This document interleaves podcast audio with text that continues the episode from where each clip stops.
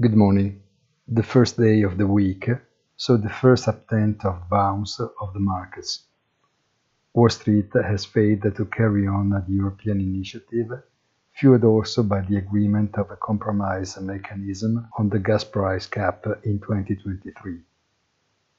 Bond yields keep rising further, but the more complicated situation must be found in the crypto market ready to test once again an increasingly fragile support line. Have a nice day and please visit our site easy-finance.it.